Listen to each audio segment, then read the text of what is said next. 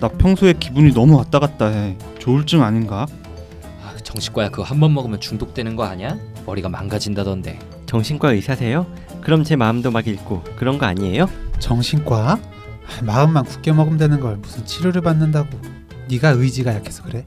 정신과 의사들이 보여주는 정신과의 속살 어디서도 듣지 못했던 정신과의 속사정 이야기 내부자들 지금 바로 시작합니다.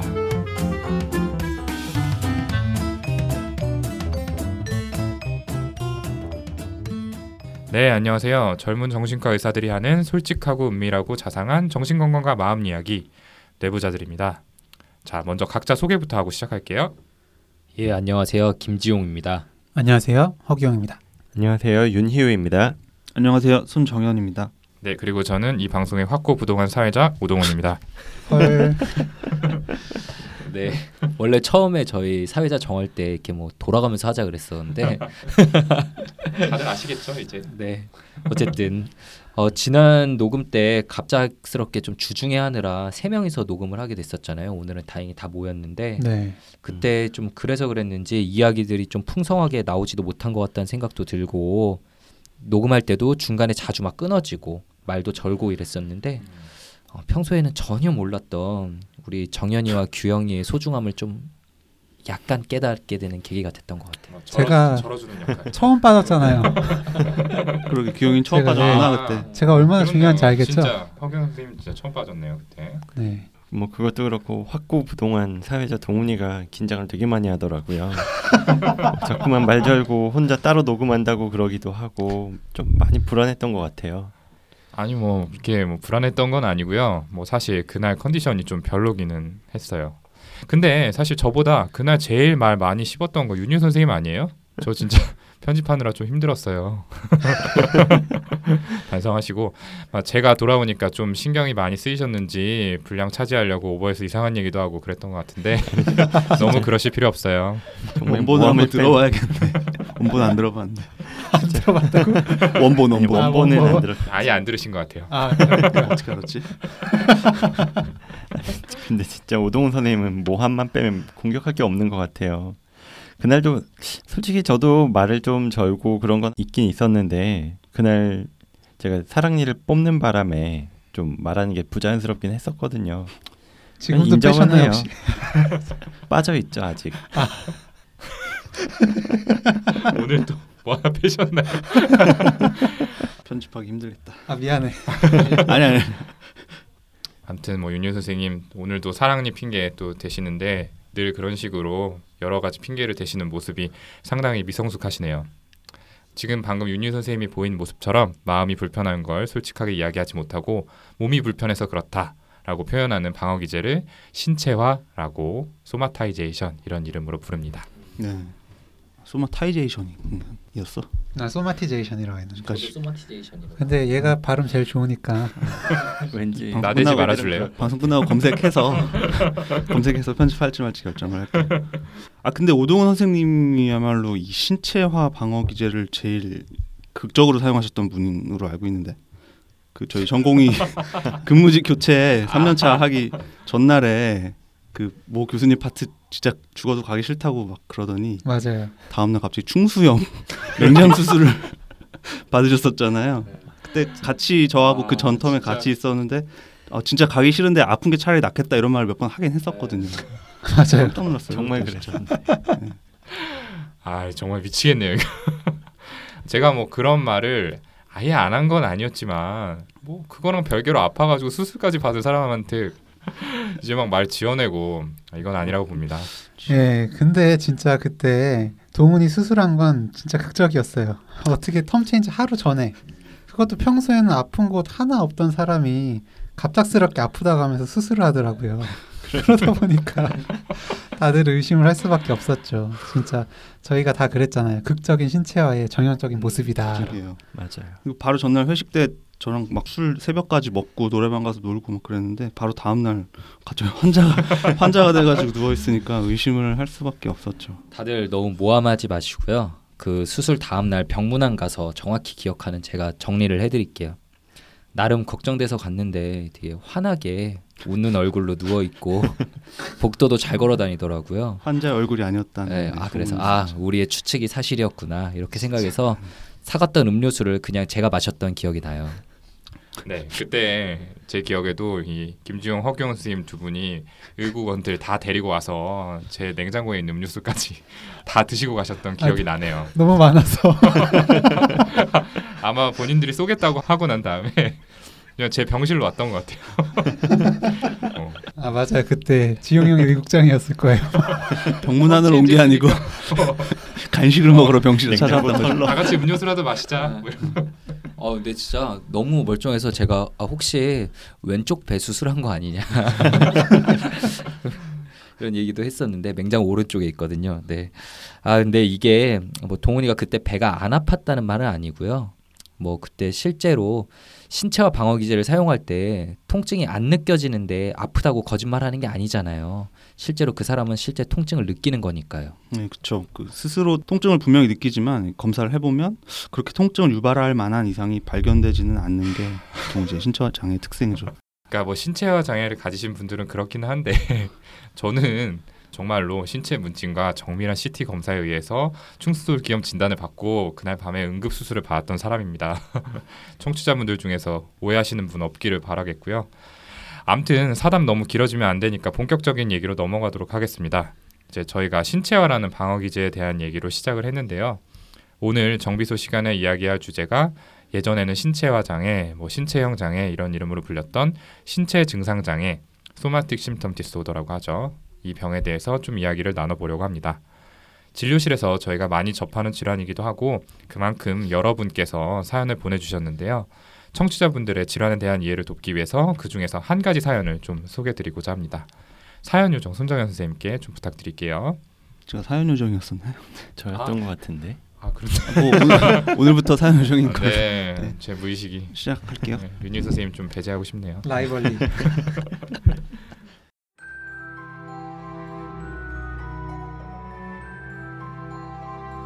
안녕하세요. 팟캐스트 방송 알게 되어 열심히 듣고 있습니다. 힘든 시간을 견디고 있는 저희 언니의 고통을 해결하기 위한 실마리를 찾고 싶어서 이렇게 도움을 요청드립니다. 저희 언니는 50대의 나이로 남편 그리고 두 아이와 생활 중인 주부입니다. 어릴 때 저희 아버지가 돌아가신 후에 집안 형편이 어려워져서 저희 네 동생들 뒷바라지를 위해 대학 진학을 포기하고 아버지 역할을 대신하다시피 직장을 다니며 지낸 언니입니다. 결혼 후에는 가정주부로 지내게 됐고 지금은 나머지 동생들도 모두 가정을 이루고 안정적으로 지내고 있습니다. 그런데 5년 전쯤에 남편의 직장 관계로 원래 살던 곳에서 떨어진 시댁 식구들이 살고 있는 지방으로 이사를 하게 되었습니다. 언니는 익숙한 환경 그리고 친구들과 헤어지고 싶지 않아서 이사를 싫어했지만 남편의 일방적인 결정에 의해서 이사를 하게 되었고 이에 대해 큰 불만을 가졌었다고 합니다. 그럼에도 언니는 시댁 식구들이나 친정 식구들에게 헌신적인 생활을 이어가고 있습니다. 그러다 요즘 들어서 언니의 모습이 많이 달라지기 시작했습니다. 대략 1년 정도 전부터 눈에 띄게 우울하고 불안한 모습을 보였고 구강 자결감과 전신 통증으로 매우 힘들어하고 있습니다. 몇 년 전부터 기분이 예전과 다르다고 느꼈지만 갱년기 증상 정도로 생각을 했었다고 합니다. 그런데 1년 전쯤부터는 시도 때도 없이 눈물이 나고 억울한 생각, 외로운 마음이 들기 시작했다고 합니다. 그리고 누구보다도 당차고 씩씩했던 성격에서 요즘에는 아무것도 아닌 일에도 긴장이 되고 걱정 그리고 두려움을 표현하고 있습니다. 게다가 혀가 마르고 갈라지는 현상, 통증이 반복되고 수시로 전신에 통증이 생겨서 굉장히 힘들어하는 모습을 보이고 있습니다. 그래서 원인을 찾고자 집 근처의 구강내과, 내과, 산부인과, 정신건강의학과, 통증의학과를 포함해 여러 병원을 다니면서 진찰을 받고 대학병원의 구강내과에서 구강자결감 증후군으로 진료도 받았습니다. 이 병원들에서는 공통적으로 항불안제를 처방해 주었고 심리적인 스트레스 원인이 크다면서 정신과 협진, 상담을 여러 차례 권유받았습니다. 그런데 언니는 모든 처방된 약들을 한두 번 먹어보고는 증세가 더 심해진다고 하면서 투약을 거부했습니다. 진료를 받았던 의사 선생님들의 말씀을 왜곡해 이해해서 신뢰하지 못하는 것 같고 재방문을 하지 않았습니다. 한방병원이 일반 병원보다 부작용이 덜한 치료를 해줄까 하는 생각에 3주 정도 입원 치료를 해보기도 했지만 입원 기간 내내 하루하루 더 불안하고 통증 때문에 힘들어했습니다. 언니는 본인 의지가 강한 성격이라 심리적 문제라면 열심히 좋은 글도 읽고 긍정적인 생각을 하려고 하고 이렇게 해서 어떻게든 본인의 의지로 이겨보겠다면서 나름의 노력을 하고 있습니다. 그런데 그 노력에도 불구하고 여전히 본인의 상태가 나아지지 않아 좌절감을 느끼고도 있습니다. 그리고 약 성분들 하나하나에 민감하게 반응을 하고 부작용들도 굉장히 염려하고 있어서 약이나 의사의 도움 없이 극복할 수 있는 방향으로 나아지고 싶다고 합니다. 저희 언니를 어떻게 도와줘야 할까요?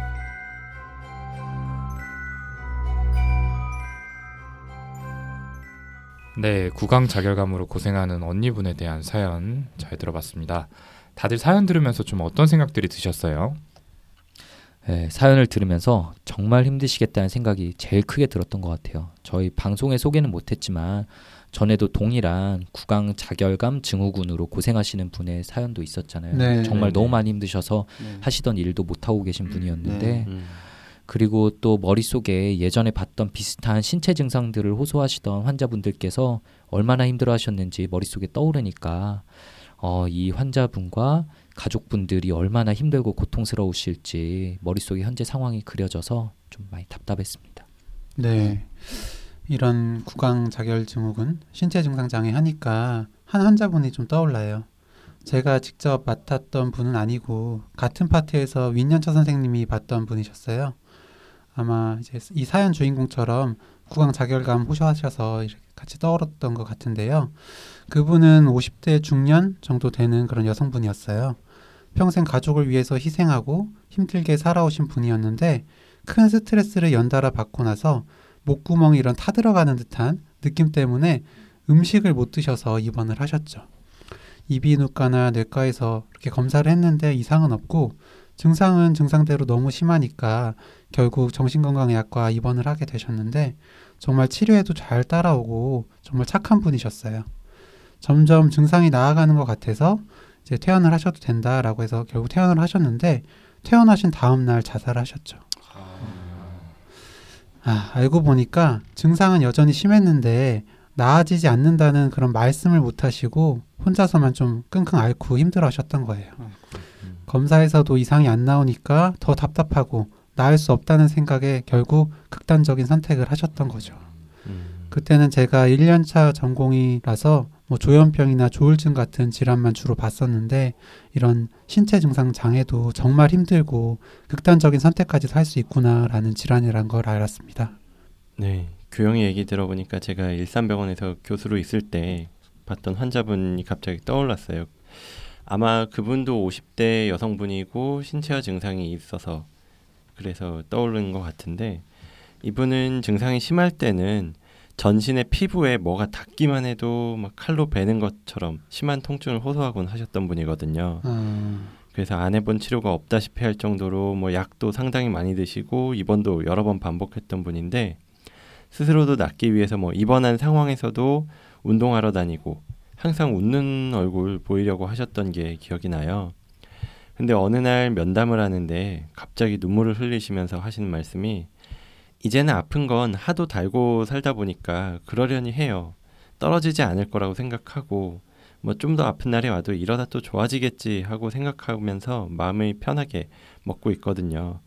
근데 딱 하나 못 참겠는 게 저 여잔 하나도 안 아파 보이는데 어디가 저래 아프다는 건지 뭐 이런 얘기를 들으면 정말 울컥해요. 병실에 오래 있는 분들이 다 알아요. 제가 얼마나 아픈지. 심지어 암 환자 언니조차 절 위로해 줄 정도였다니까요. 근데 새로 오시는 분들은 그걸 몰라요. 맨날 웃는 얼굴에 운동하러 다니니까 안 아프다고 생각하는데 그런 얘기 들으면 정말 여기가 찢어지는 것처럼 아파요. 이렇게 말씀하시더라고요. 어, 그게 신체화 장애는 정말 심한 경우에는 뭐 눈에 띌 정도로 뭐 몸 피부나 이런 데 이상이 보이기도 하는데 많은 경우에는 겉보기로나 아니면은 신체 진찰이나 뭐 검사에서 이상이 없는 경우가 많거든요. 그래서 도저히 아픈 사람으로 안 보이는데 본인은 정말 아파서 겉으로 말은 못하고 혼자만 참다가 교영이가 봤던 환자분처럼 극단적인 선택을 한다든지 그럴 수도 있을 것 같아요. 음. 그러다 보니까 뭐 꾀병이라는 취급을 받기도 하는데 그게 이분들을 더 힘들게 하죠. 음, 네, 맞아요. 저도 내가 아픈 것보다 내가 꾀병을 부린다고 이야기하는 사람들 만 사람들 말을 듣는 게 더 힘들다라고 하시는 이야기를 들은 기억이 나요. 이 신체화 증상 그 중에서도 통증이 일어날 때는 정말로 아프거든요. 그런데 막상 병원을 찾아가서 해당 부위를 검사해 보면은 그만한 통증을 일으킬 기질적인 이상이 없어서 정상이다 이런 얘기를 듣게 돼요. 그래서 이게 바로 신체 증상 장애의 가장 중요한 특징이라고 할 수 있겠고요. 당연히 환자분들 입장에서는 굉장히 답답하고 불안하실 수 있죠. 차라리 이러이러한 병 때문에 아프신 겁니다라고 얘기를 들으면 속이라도 시원할 텐데 그것도 아니다 보니까 자꾸만 이런저런 검사를 더 해보게 되고 병원도 옮겨 다니고 이런 일이 반복되는 거죠. 네 맞습니다. 그 방금 사연에 나온 분도 굉장히 여러 병원을 다니셨거든요. 사는 곳 주변에 병원 의원 다니시고 서울의 대학병원에도 가셨었고 그 다녔던 과도 참 여러 군데였어요. 구강내과, 내과, 산부인과, 통증의학과, 뭐 한방병원 입원까지도 하셨었고 음, 지금 정신건강의학과 진료도 보고 계시고 근데 어디서도 뚜렷한 진단을 받지는 못하시고 하니까 당연히 답답할 수밖에 없을 것 같고 이제 병원을 의사들을 믿지 못하겠는 마음도 이해는 되는 것 같습니다. 네, 저라도 그런 생각이 들 것 같아요. 음. 게다가 사연자분은 정말 열심히 살아오신 분이고 본인 의지도 강한 분이시니까 더 반감이 드셨을 수도 있을 것 같고요. 심리적인 원인이라는 이야기를 듣고는 스스로 긍정적으로 생각하고 생활하려고 노력도 하셨는데 실제로는 달라지는 것이 없는 것 같으니까 더 좌절감도 느끼셨을 것 같고요. 네. 특히 이렇게 뭐 정신적으로 강하다는 평가를 받을 만한 분들, 뭐 정말 생활 전선에서 억척같이 살아남았고 누가 봐도 저 사람은 진짜 단단한 사람이다 이런 이야기를 듣는 분들 중에서 원인을 알 수 없는 신체 통증을 경험하시는 경우들이 종종 있어요. 네, 예, 그러다 보니까 어, 그분들께 아, 이렇게 아픈 것은 심리적인 원인 때문입니다 라고 이야기를 드리면 그분들은 진짜 받아들이기 어려워하시죠. 바로 납득하시는 분은 저 같은 경우는 한 번도 뵌 적이 없고요. 보통은 부인하고 부정하거나 화를 내신다거나 하는 반응들이 대부분이에요. 그런데 이런 신체화 현상은 일종의 방어 기제로 그 의식적인 부분이 아니라 무의식적으로 일어나는 현상이기 때문에 본인 스스로는 알아채지 못하고 있는 그 의지로 조절할 수 없는 부분이거든요. 아, 네, 맞아요. 이 보통 심리적인 원인 때문이다라는 이야기를 들으면 아, 내가 의지가 부족해서 그랬구나. 조금 더 노력해야겠다. 이런 식으로 생각을 하기가 쉬운데 그러다 보니까 이렇게 정말 열심히 사셨던 분들에게는 설명을 할 때 좀 조심스러운 부분이 있어요. 그런데 방금 지용 형이 이야기한 것처럼 이 방어 기제란 거는 대부분은 무의식적으로 작동을 하기 때문에 어떤 의지로 좌우할 수 있는 성질이 아니거든요. 이제 말 나온 김에 앞으로도 자주 등장할 단어인 방어 기제라는 거에 대해서 조금 설명을 하고 넘어가는 게 좋을 것 같아요. 아무래도 사회보다는 정신분석 전문이 어울리는 우리 윤희 선생님께 한번 설명 부탁드릴게요. 네, 동훈이가 정말 이 사회 본다는데 애착이 큰 것 같은데 뭐 몇 번이나 얘기했는데 전 자리 욕심은 없습니다. 뭐 저희 방송을 위해서 자꾸 말씀드리는 거예요. 네, 아무튼 이 정신분석 전문이라고 인정해 주셨으니까 이 역할에 최선을 다해 볼게요. 그 방어 기제라는 개념에 대해서 자세한 설명하자면 거의 한 시간 정도 그 이상도 필요할 것 같아서 오늘은 간단하게만 이야기를 하고 다음에 좀 더 자세히 이야기하도록 할게요. 이 방어 기제는 어떤 심리적인 갈등이 생겼을 때 나 스스로를 편안하게 하는 방향으로 스스로를 방어하는 마음이나 생각이 작동하도록 하는 장치 이렇게 이해하시면 될 것 같아요. 좀 추상적이니까 좀 더 와닿는 예를 들자면 종로에서 뺨 맞고 한강 가서 눈을 긴다. 뭐 이런 속담을 생각해 보시면 돼요. 종로에서 날 때린 사람은 나보다 세니까 그 자리에서 뭐라고 하지 못하고 다른 데 가서 화를 푸는 거죠. 이게 뭐 솔직한 마음은 맞자마자 화를 내고 싶지만 그랬다가는 더 심한 해코지를 당할 테니까 그 순간엔 참았다가 분이 풀리지 않으니까 나보다 약한 대상한테 화를 내면서 분을 푸는 거죠. 어쨌든 이러면은 화는 풀어냈으니까 마음도 편안해지고 해코지도 안 당하는 스스로를 보호하는 방식으로 생각이나 행동이 흘러가게 된 거죠. 다만 이런 과정이 내가 의식적으로 하는 게 아니라 무의식적으로 일어나는 게 방어 기제의 특징이라는 점이 좀 중요합니다. 그래서 오늘 방어 기제 전반에 대해선 대충 한 이 정도만 얘기하고 주제로 돌아가서 신체화 방어 기제에 대해서 좀 더 자세히 이야기해 보면 좋을 것 같은데 허규영 선생님한테 부탁드려 볼게요. 아 저요? 네. 정신 분석 전문이신 윤희 선생님이 아니라 네, 너무 길어서요. 네, 잠시만요. 네. 그 신체화라는 그런 방어 기제는 이런 정서적인 고통이나 이런 다른 감정 상태들을 신체적인 증상으로 바꿔서 신체적인 그런 염려들에 집중하는 거죠. 실제로는 이제 마음속에 어떤 불편한 점이 생긴 건데 신체적인 불편함이 생기게 되는 거예요. 통증이 생긴다든지 감각에 뭐 이상이 생긴다든지 아니면 뭐 움직임에 문제가 생긴다든지 뭐 이런 일들이 일어나죠. 어떻게 보면 상당히 흔한 경험일 수 있는데요. 머리가 아프거나 속이 쓰리다거나 팔다리가 저리거나 이런 일이 있어서 병원에 가보고 진료를 받았는데 뭐 그냥 신경성입니다라든지 스트레스 때문입니다라는 말을 들을 때가 많잖아요. 그렇죠. 그런 경우에 어, 이런 게 바로 신체화라는 방어 기제가 작동했다 이렇게 생각하시면 될 것 같습니다. 그리고 또 이 신체화 방어 기제가 정신 분석이라는 학문이 발달하게 된 가장 중요한 계기가 되기도 했어요. 그 프로이트 선생님 있죠. 정신 분석뿐만 아니라 현대 정신과학 이론을 만드는데 가장 중요한 역할을 하신 분인데 그의 연구 초기 그러니까 1880년대에 히스테리 연구라는 논문으로 발표한 안나 오라는 여성분의 사례가 있어요. 그 21세 여성분으로 중산층 가정에서 자랐는데 사랑하는 아버지가 늑막염으로 사경을 헤맬 때 헌신적으로 간호를 하던 중에 이분도 병에 걸렸어요. 그녀에게는 갑작스럽게 여러 가지 신체 증상이 발생했는데 아무도 그때 당시에 그 의사들은 원인을 발견하지 못했고요. 뭐 예를 들자면 어느 날부터 특별한 이유 없이 기침을 하는 증상이 발생했고 특히 음악 소리가 들리면 기침이 심해지는 모습을 보였어요. 그래서 당시에는 최면을 통해서 기침을 처음 하게 된 기억을 떠올리게 됐는데 아버지의 병간호를 하던 중에 밖에서 댄스 음악이 들려오기 시작한 거였죠. 아무래도 젊고 사교적인 여성분이다 보니까 음악을 듣고는 춤을 추러 가고 싶다는 이제 마음이 생겼는데 동시에 아버지 병간호 때문에 밖에 나갈 수 없는 상황이었으니까 마음속에 이제 갈등이 생기게 된 거죠. 아마 잠시 춤을 추고 와도 괜찮을 거야 이런 생각과 아버지가 사경을 헤매고 계신데 나가면 안 되지라는 생각이 들어서 고민을 하다가 겨우 참았고 아버지께 죄송하다는 생각이 들었다고 해요. 그런데 그 순간부터 이제 기침을 하기 시작했다는 기억을 최면을 통해서 떠올리게 되었어요. 그 이후로는 이제 댄스 음악을 들을 때마다 기침을 반복했다고 하고요. 기침을 계속하면 춤을 못 추게 되잖아요. 그러니까 나는 이제 갈등을 하지 않아도 되기도 하고 한편으로는 아픈 아버지를 놓아두고 떠나려고 했다는 그 죄책감 때문에 스스로를 벌주는 행위이기도 했고요. 기침이. 이런 기억을 최면을 통해서 떠올리고 나자 그 이후로는 음악을 들을 때 기침을 하는 증상이 사라졌다고 해요. 이런 치료 경험을 하고 나서 프로이트가 아, 정신이 육체를 지배할 수 있다라는 이론을 만들어 나가게 된 거죠. 네, 맞습니다. 이렇게 해서 시작이 된 것이 정신분석학이라는 학문이고요. 또한 프로이트가 인간의 무의식을 발견하게 된 첫걸음이 된 사례라는 점에서 정말 중요한 케이스라고 할 수 있죠. 이 안나오라는 사례자는 기침 외에도 물공포증, 오른팔 마비 같은 증상들도 있었다고 합니다. 이런 증상들도 신체 진찰상으로는 문제가 발견되지 않았는데 증상과 연관된 기억들을 떠올리면서 사라졌다라고 기록이 되어 있어요.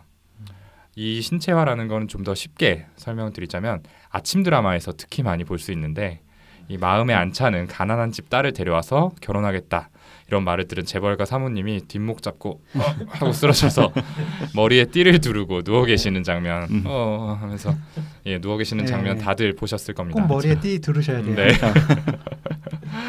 이처럼 정신적인 스트레스나 갈등이 몸의 이상으로 표현되는 게 전형적인 신체화 현상이라고 할 수 있죠. 이러한 신체적 이상 징후는 다양하게 나타날 수 있는데요. 아마 다들 경험이 좀 있으실 거란 생각 들어요. 네, 저도 뭐 안 나오 케이스처럼 뭐 아주 뚜렷하게 상징적인 증상도 볼 수 있었던 것 같은데 제가 전공의 때 봤던 케이스가 있어요. 그분은 결혼을 한 30대 여성분이었는데 특징적으로 골반 안쪽에 통증이 있었었어요. 특히나 남편분하고 성관계를 가지려고 할 때 통증이 심하게 와서 꽤나 오랜 기간 동안 성관계를 못했다고 이야기를 하셨었고요. 근데 이런 증상이 언제부터 시작됐는지 탐색을 해봤더니 이분이 결혼 초기에 아이를 한 명 낳고 나서 아이 양육을 부탁드리느라 시어머니하고 같이 살았었다고 하셨어요. 근데 어느 날 성관계를 하던 도중에 시어머니가 방문을 열었다가 닫으신 거예요.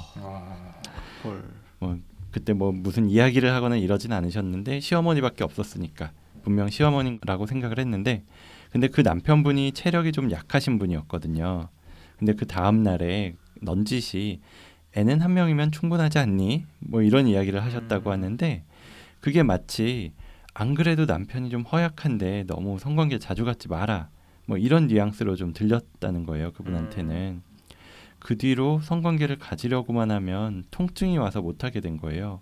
성관계를 가지고 싶은 마음이랑 어머 시어머니에 대한 수치심이나 아니면 남편에 대한 미안한 마음 이런 것들이 갈등이 되는 게 골반 통증 때문에 안 된다는 식으로 방어가 된 거죠. 음, 아, 정말 상징적인 사례라고 할 수 있는데 그래서 그분은 결국 어떻게 되셨어요? 뭐 실제로 이런 기억을 탐색하고 나서 골반 통증이 좀 줄어들었다고는 하셨어요. 완전히 없어지진 않았지만 그래도 아주 불편한 정도는 아니라고 하셨는데 다만 그 뒤로 오랫동안 뵈진 못해서 길게는 어떻게 되셨는지는 좀 기억이 나질 않고 좀 궁금해지긴 하네요. 네. 근데 여기서 오해를 하기가 쉬운 게 저희가 보호자분들한테도 자주 이제 중요하다고 설명을 드리는데 이 방어 기제가 무의식 중에 작동한다는 얘기를 앞에서 희우가 했었잖아요. 다시 말하면 증상을 일부러 일으키는 게 절대 아니고 무의식 중에 이제 신체 증상이 실제로 존재를 해서 경험을 하게 된다는 점을 이야기를 꼭 드려야 될 것 같아요. 이 점이 꾀병, 꾀병이라는 진단이 정신과에도 있는데 이 점이 꾀병하고 신체화라는 방어 기제의 가장 큰 중요한 차이잖아요. 예를 들어 보면은 뭐 중요한 시험을 앞두고 내가 공부를 충분히 못했다라고 느낄 때 이 시험 날짜 다가올수록 뭐 배가 아프다거나 머리가 아파서 괴로운 경험들을 흔히 하잖아요. 뭐 저는 많이 했거든요. 그러면은 뭐 여기 계신 분들도 그리고 청취자분들 중에서도 뭐 한두 번씩 비슷한 경험은 해보셨을 것 같아요. 음. 예, 그렇게 되면 내가 공부를 안 해서 시험을 망쳤다라는 생각을 안 해도 되고 대신에 배가 아파서 이번 시험은 어쩔 수 없었어 이렇게 생각을 할 수 있게 되고 스스로 자존감에 상처를 받지 않을 수가 있는 거거든요. 음. 이런 생각이 의식적으로 생기는 게 아니라는 점이 이 방어 기제로서의 신체화의 핵심적인 부분입니다. 이 꾀병은 잘못을 했는데 몸이 아파서 그랬다라고 의식적으로 주위에 둘러대는 식으로 해서 이 처벌을 피하거나 어떤 경제적 이득을 노리거나 하는 이차적 이득이라고 하는데요. 이런 이차적인 이득을 위해서 의식적으로 증상을 주위에 연기한다는 점에서 예, 본질적으로 다르죠.